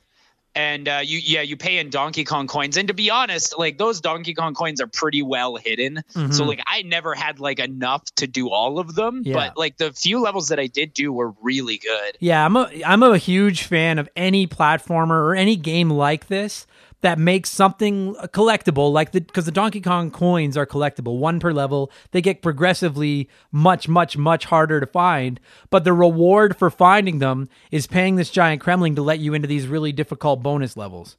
And I love that. I love that mechanic in any of these games. Absolutely. And nobody does collectibles quite like Rareware, I don't think. Fuck. Isn't that I guess, yeah, with the trilogy of these Donkey Kong games and then Banjo-Tooie, yeah, you're right. And then Conker's Bad Fur Day, Donkey Kong 64, which I've Donkey Kong game that that's the Echo the Dolphin of Donkey Kong games. I don't even count it. When people are asking me like what the best Donkey Kong or what the worst Donkey Kong game is, I'm like, it's Donkey Kong 3 because I don't count 64. Yeah, I hate that game. Oh yeah, dude, this game introduces Cranky Kong's wife too, Wrinkly Kong. Right. And she's like the nice old lady that like is at school that gives you advice and stuff. I think that's where you save actually, is with Wrinkly. Or is it Cranky that you save at? Yeah, I think you save in like... No, Cranky runs like a museum of sorts where he tells you how to fight the bosses. Right, that's right. Yeah. Oh. And then I think you do save with Wrinkly, but like you can buy other things from Wrinkly that are... Right. Yeah, that's right. Kind of not useful. Yeah. I have such a hard on for Cranky Kong. You mentioned him off the top. Like Dixie is my favorite Kong period, but Cranky Kong from the first game right up through this and the way he yells at you and tells you suck and he would have done it better and blah, blah, blah, blah, blah. The fact that he's the original Donkey Kong just makes my heart swell. I just think he's the greatest what a great fucking character. I actually don't like... I like that you can play as him in Tropical Freeze. I don't like that they make him kind of nice. Like he's smiling and having fun. Like he's Cranky Kong. Make him be like, for fuck's sakes, I'll do it. Like make him like that. Yeah, do you know what I mean? I agree. But they really tried to expand the Kong universe over these games, and sometimes for the best and sometimes for the worst. But I agree with you. Outside of Dixie and maybe Diddy, because Diddy Kong has become, I think, like there's a reason Diddy Kong is in Smash and everything. Like Diddy Kong is a staple of Nintendo's lineup now. You know what's interesting though, and it's a thought that I just had. So Cranky Kong has been a video game character forever, like since 1980 when the original Donkey Kong came out. Yeah, and it took until Tropical Freeze, which I think was 2013, for him to ever be playable. Yeah. Yeah, he's never playable. Like the first two, or the first and third Donkey Kong, you play as Mario, and then the third or the second one you play as Donkey Kong Jr. Yeah, no, you're right. He is never playable. So, but then when they, did you remember like they had like a big press event and they had a big announcement and there one more thing and then it was Cranky Kong will be playable in Tropical Freeze and everyone was like, what? That's your big, but I agree with you. Part of me was like, "Fucking hey, I can play as Cranky Kong. I love Cranky Kong." I was more excited about that than the Sephiroth in Smash reveal. Like I always visit him in this game just to let him yell at me, and I can't remember if he does it. I can't remember if he does it in this one because these all kind of blend together to me. But I remember in the first game, you could go into his, like he would sit at his cabin and he'd be sitting out front in his rocking chair, and you'd stand there and he'd yell at you, and he would hit you with his cane. And you would hear Diddy or Donkey Kong be like, ah, ah, and he'd like hit them with the cane and then you'd leave. I can't remember if he does that in this one, but he's just such a great character. He's so funny. At the end of the first one, he does like a bit of a monologue where he's like, I'm super proud of you. And you're like, you know what? I fucking earned this. Yeah. Yeah. It makes you feel good. You're like, oh, I got Cranky Kong's approval. That feels nice. Yeah. You know, like when you get approval of somebody who's just like a genuinely nice person and you're like, yeah, okay. Yeah. Yeah, all right. But then like somebody who's a dick is like, good job. And you're like, oh my God, thank you. Yeah, I fucking love him. But like I say, though, I also love Diddy and Dixie. I have been on the fucking bandwagon for years that Dixie Kong, I will not stop saying it until she's in Smash Brothers or Smash Brothers is no longer. I want Dixie Kong in Smash. And this game, I think it's not going to be Smash Ultimate, but I think she's got to be in the next one.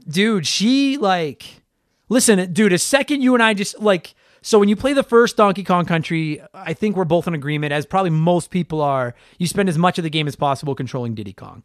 But when you play this one, and I'm going to ask you, and if you disagree with me, say so, but I cannot fathom that you don't treat Dixie Kong in this game the way you treated Diddy Kong in the first. Every chance you can be Dixie, every time you can play as Dixie, you're going to, right? Every time. Yeah. And to me, 90% of it is because of the hair spin. Being able to like clear larger gaps. It's a huge get. Or like when you're just doing something that's very precise platforming and being able to like slow. So like if you never played Donkey Kong Country 2, Dixie Kong spins in circles and her ponytail works as like a propeller and she like floats down. Yeah. Just like how like in Super Mario World, when you have the cape, you can float down and kind of place your landing better. Dixie Kong does that. And the thing about it, like Donkey Kong Country games, dude, you fall, like they have a great sense of gravity. You fall in these games fast. Oh, yeah. And there's a lot of levels, particularly those fucking beehive levels, where you've got to fall kind of down like gaps.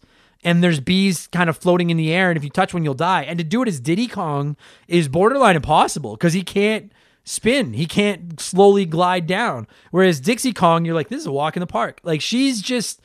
I forget the fact that I think she looks cool. Her gameplay mechanics, she's fucking awesome. I love everything about her. It's way more fun. Yeah. And then like her actual like standing attack is she just spins her, like I don't know what the fuck she uses in her hair, but that she spins and her ponytail is like a weapon.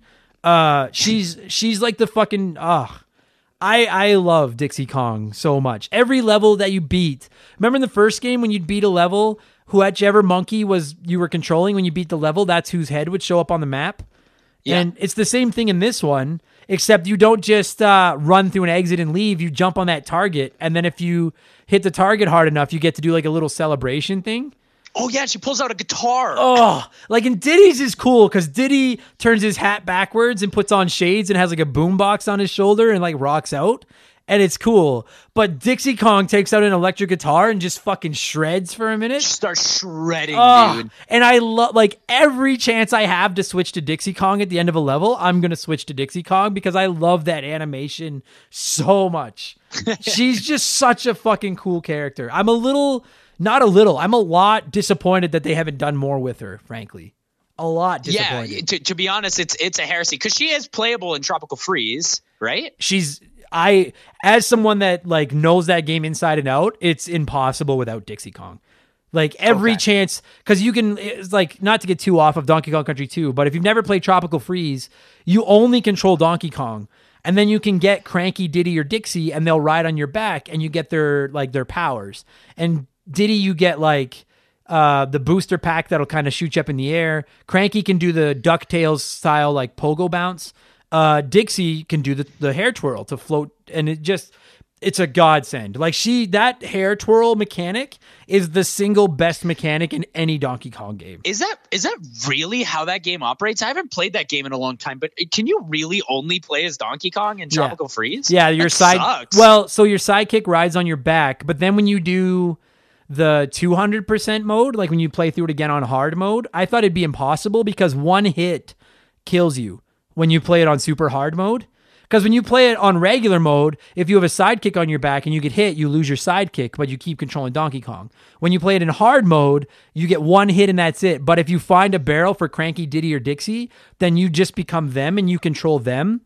And I beat basically the entire hard mode in that game with just Dixie Kong. Because you have to get through all those levels without getting hit once. And Dixie Kong, yeah, well, it sounds impossible, but Dixie makes it totally playable. Like, she's... It really sincerely, maybe my biggest gripe with any mainstream Nintendo franchise is that Dixie Kong doesn't get more screen time, because I just think she's the coolest character in the franchise. Give her due, Nintendo. You fucks. Like, do something with her. Put her in Smash. Put her in Mario Kart. Put another Diddy Kong Racing out. Put her in that. Something. Oh, I would like that. Oh, I like where we're going with that. So she's awesome. And then obviously, like, Diddy Kong, correct me if I'm wrong, but I don't feel like, outside of being able to do moves where you can like use Dixie Kong and like throw her and vice versa, I think Diddy Kong plays identical to how he played in the first one. Yeah, I think it's the same sprite. Like, it's very, very similar. Yeah, I think they just right-click saved as on Diddy Kong from the first one and put him into this. But I love that, because as someone that played the first one religiously, it felt like an old, like, he feels like, don't change it. It's not broken, don't change it. It felt like an old friend. Like, he felt exactly how I remembered him feeling. Control C, Control V. Yeah, exactly.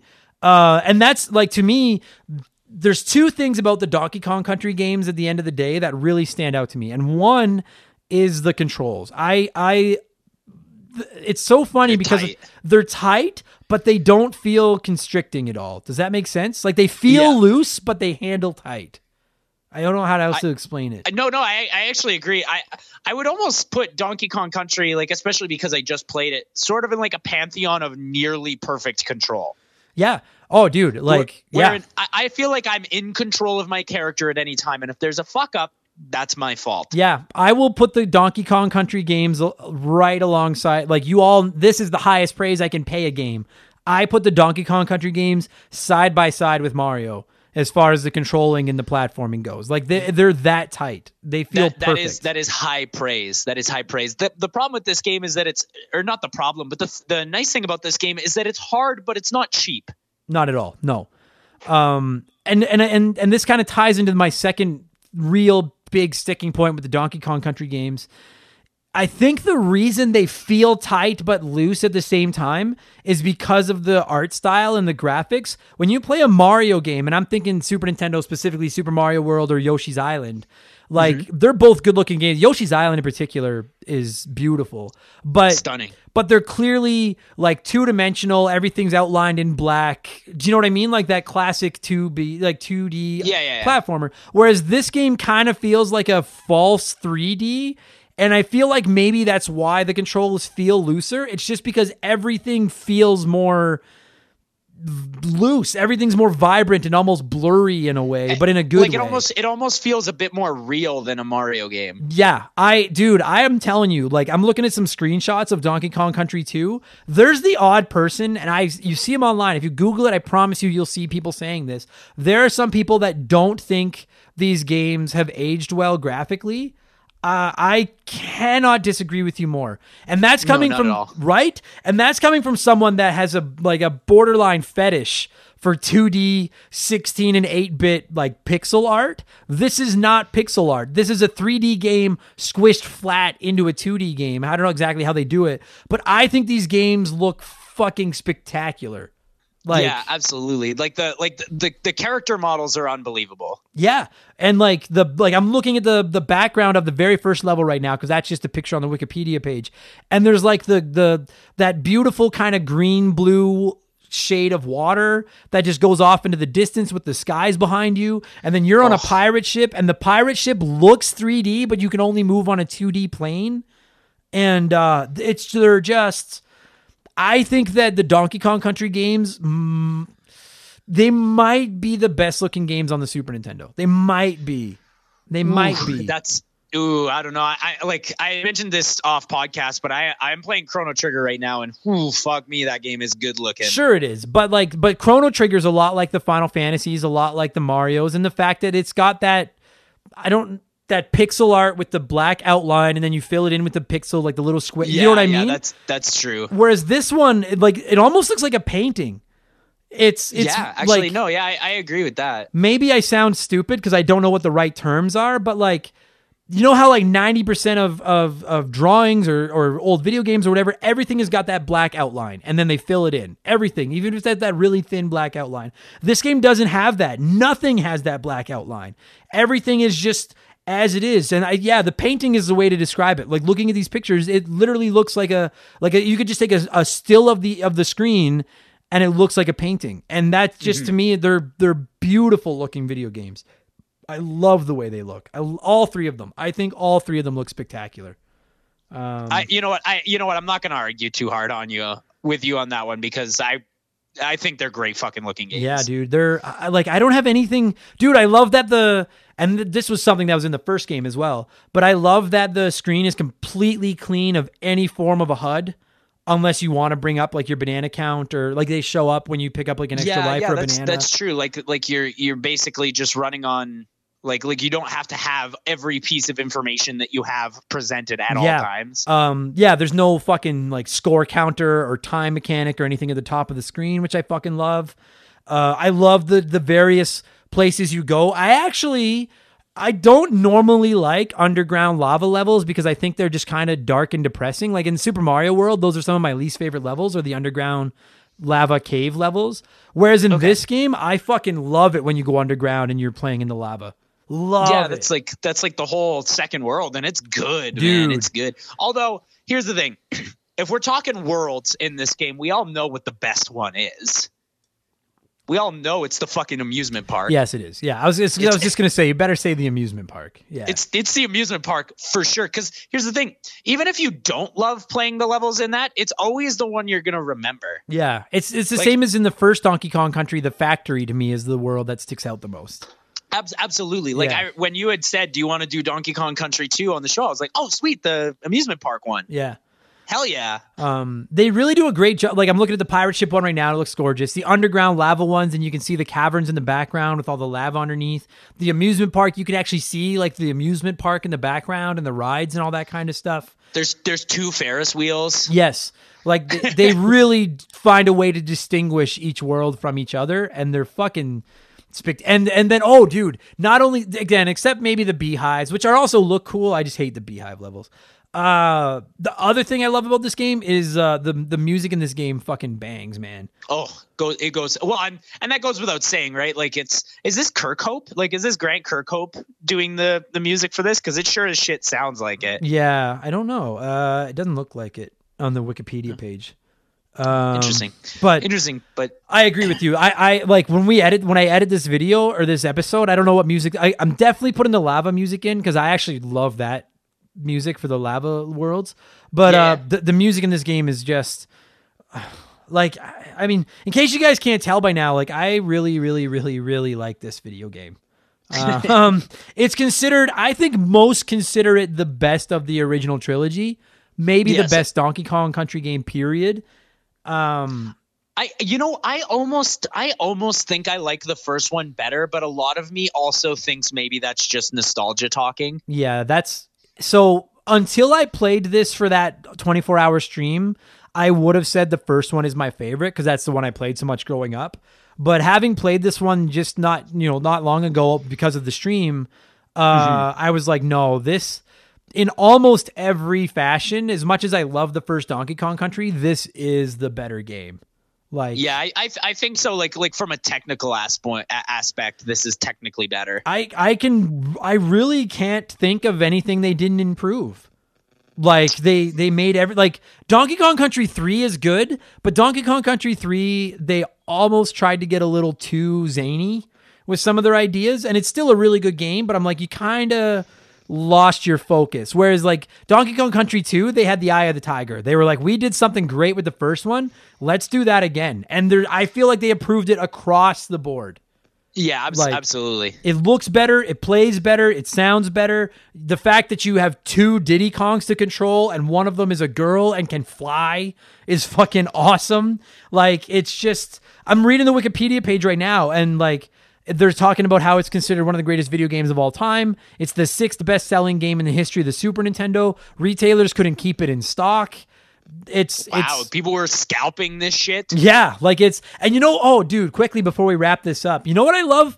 Another little touch. I really like the name because it's Diddy's Kong Quest. Yes, because they could have easily called it Donkey Kong Country 2 Diddy Kong's Quest, but the way they called it Diddy's Kong Quest and Kong, like Kong Quest, sounds like Conquest, but it's Kong Quest. I just think that's such a clever. I like it way better than Double Trouble or whatever the next one is. Dixie Kong's Double Trouble or whatever it was called. And you know what? Make Dixie Kong the main character. I'm good with that, but don't call it that. Yes, I agree with you. Don't call the game that. I'm looking just in case you're all wondering. I'm looking at the top 6 selling Super Nintendo games right now, and it goes Super Mario World, Super Mario All Stars, Donkey Kong Country, Super Mario Kart, Street Fighter 2, and then Donkey Kong Country 2. Wow, Donkey Kong Country 2, like that is way higher up there than I expected. Well, but you know what? Donkey Kong Country 3 is number 10. Like this is really that's a great trilogy. Like is Yoshi's Island on that list? Yeah, it's 8.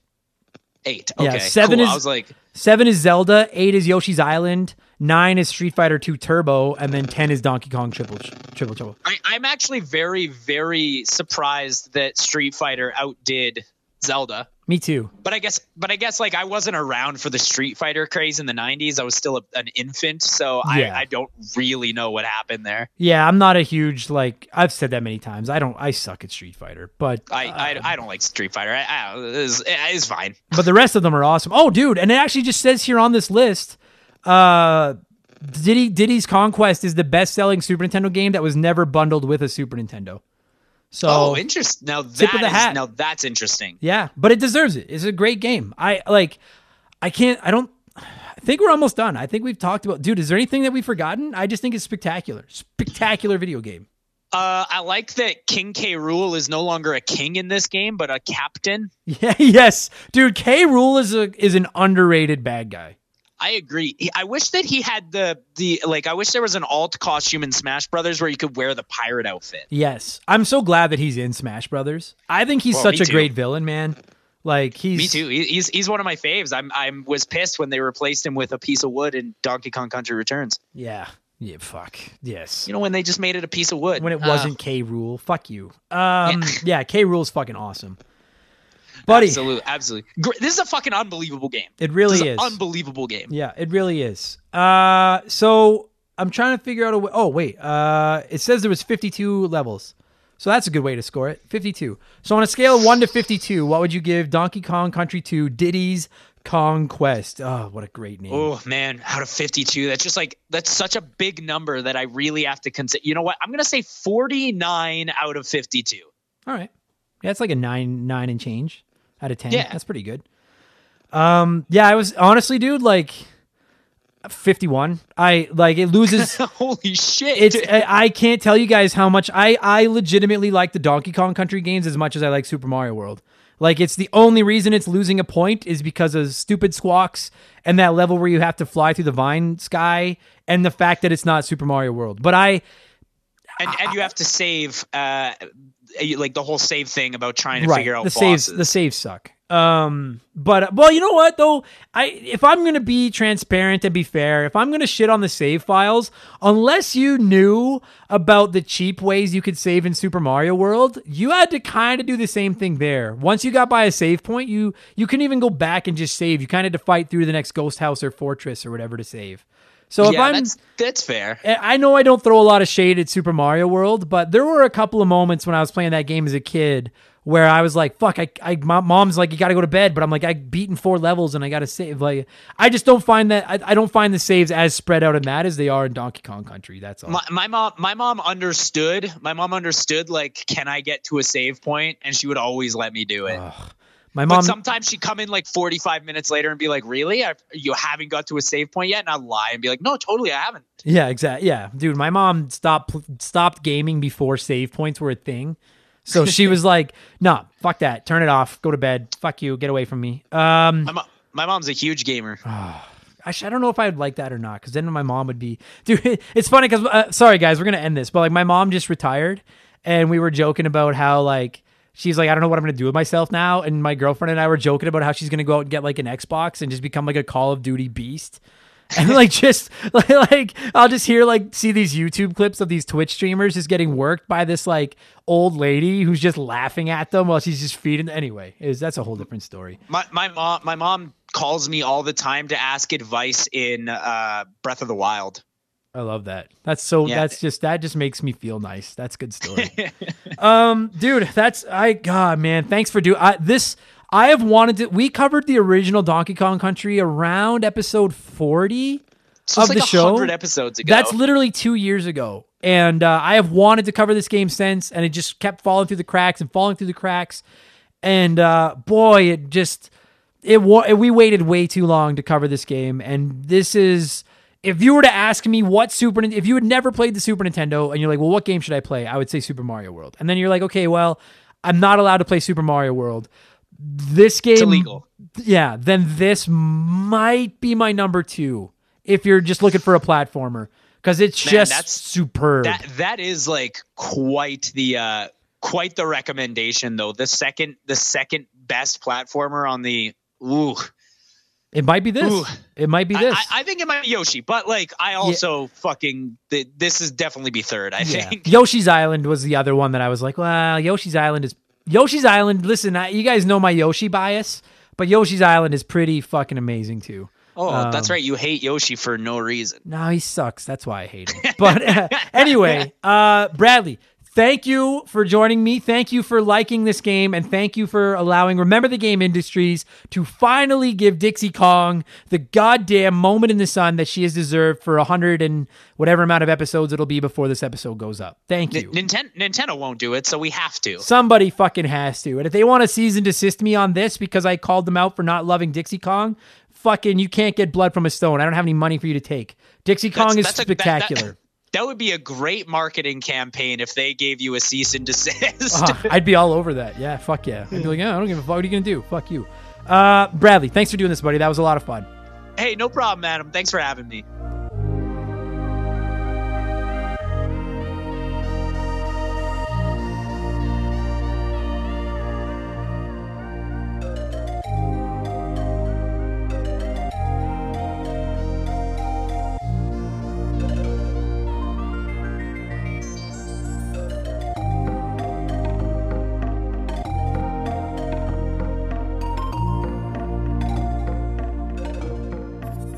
That's going to do it for this week's episode. Bradley, thank you so much for giving me a call to talk a little Donkey Kong Country 2. Fuck, I love this game. And to each and every one of you hearing my voice in your head right now, thank you so much for listening. Hey, if you enjoyed this, if you enjoy what we've been doing for the last 141 fucking weeks, consider throwing us a couple of bucks on Patreon. Literally, it's $2, and it helps me out so much. You get extra podcasts, early podcasts, a shout out. I'll read your comments. You can pick games, get into our Discord, so much more. You can find it at patreon.com/rememberthegame. This Sunday's episode of Expansion Pass, which is the show that is exclusive to our patrons. The topic is up for vote right now. It'll be over by the time you guys hear this, but I'm quite confident that I'm just looking to see what I think is what's going to win. I'm pretty sure best couch co-op games is probably going to win. Yeah. favorite couch co-op games is running away. So that's almost certainly what we're going to be talking about this Sunday. So you get that plus all our old episodes at patreon.com/rememberthegame, $2. Support me. Thank you so much. I have a P.O. box. You can find the address at rememberthegamepodcast.com, but it is P.O. Box 69181, Edmonton, Alberta, Canada, T6V1G7. Don't send me big things. I appreciate them, but you don't have to do that. Just send me a postcard, a letter. Just say hi. I'll send you a postcard back. We'll be pen pals. When one of us goes to jail, we can just keep writing back and forth to each other. It'll be awesome. And I'm on Twitch. Come by there. Dude, our Twitch is really growing, which is fucking sick. It is so much fun. I look forward to it every week. Look for Member the Game over on Twitch. Not Remember. Member the Game over on Twitch. I'm there Tuesday and Wednesday nights and Saturday afternoons just playing video games and arguing with the chat. It's usually a lot of fun, so you can come by there.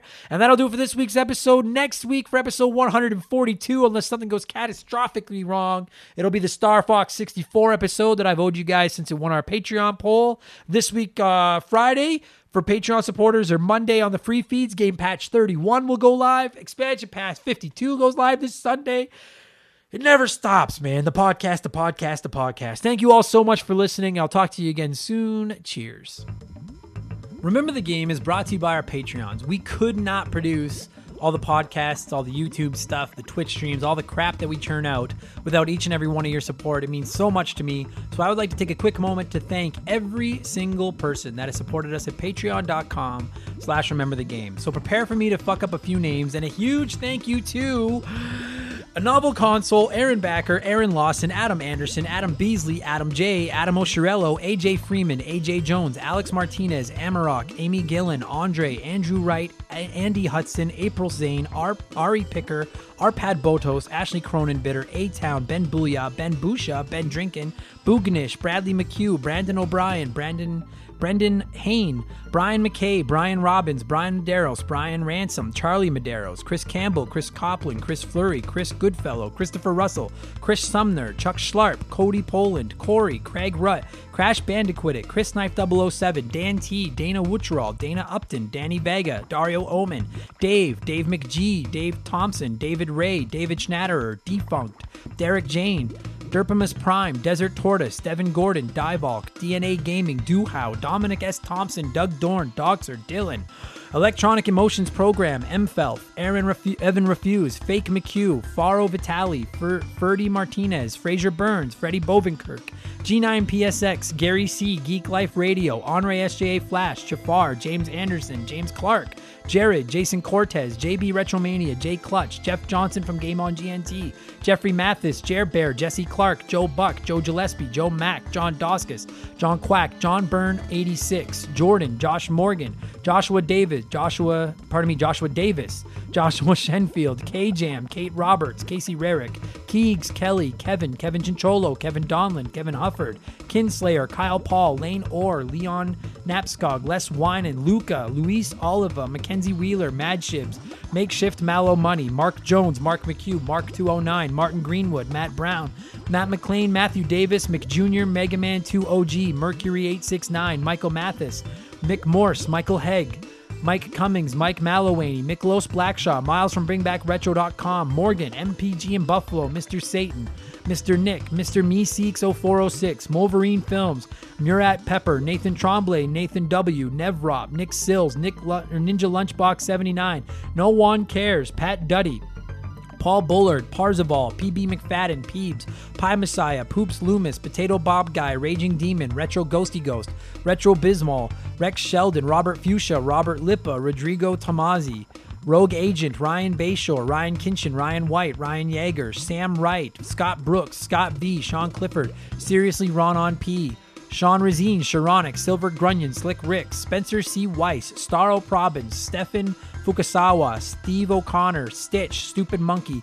Super Mary Ho, That One Kid Nick, The Anti-Spatial Podcast, The Giraffe, The Honest Pokemon Trainer, The T-Word, They Call Me Badger, Thor the Hammer, Tim L, Tim Rial, Todd O, Tom Kite, Tommy Reynolds, Tony Cherichetti, Troy K, Tyler, Very Cool Dude, Vincent L, Vladstein, White Burrow, Wolfgang Darren, Juan V, Wyman Brooks, X Water, Yamcha, Zane Donovan, and Zoo Troy. That wasn't perfect, but I've done better. Or done worse and better. Anyway, good enough. There's your shout outs. I fucking tried. Thanks a lot for the support, everybody. I love you guys. Cheers.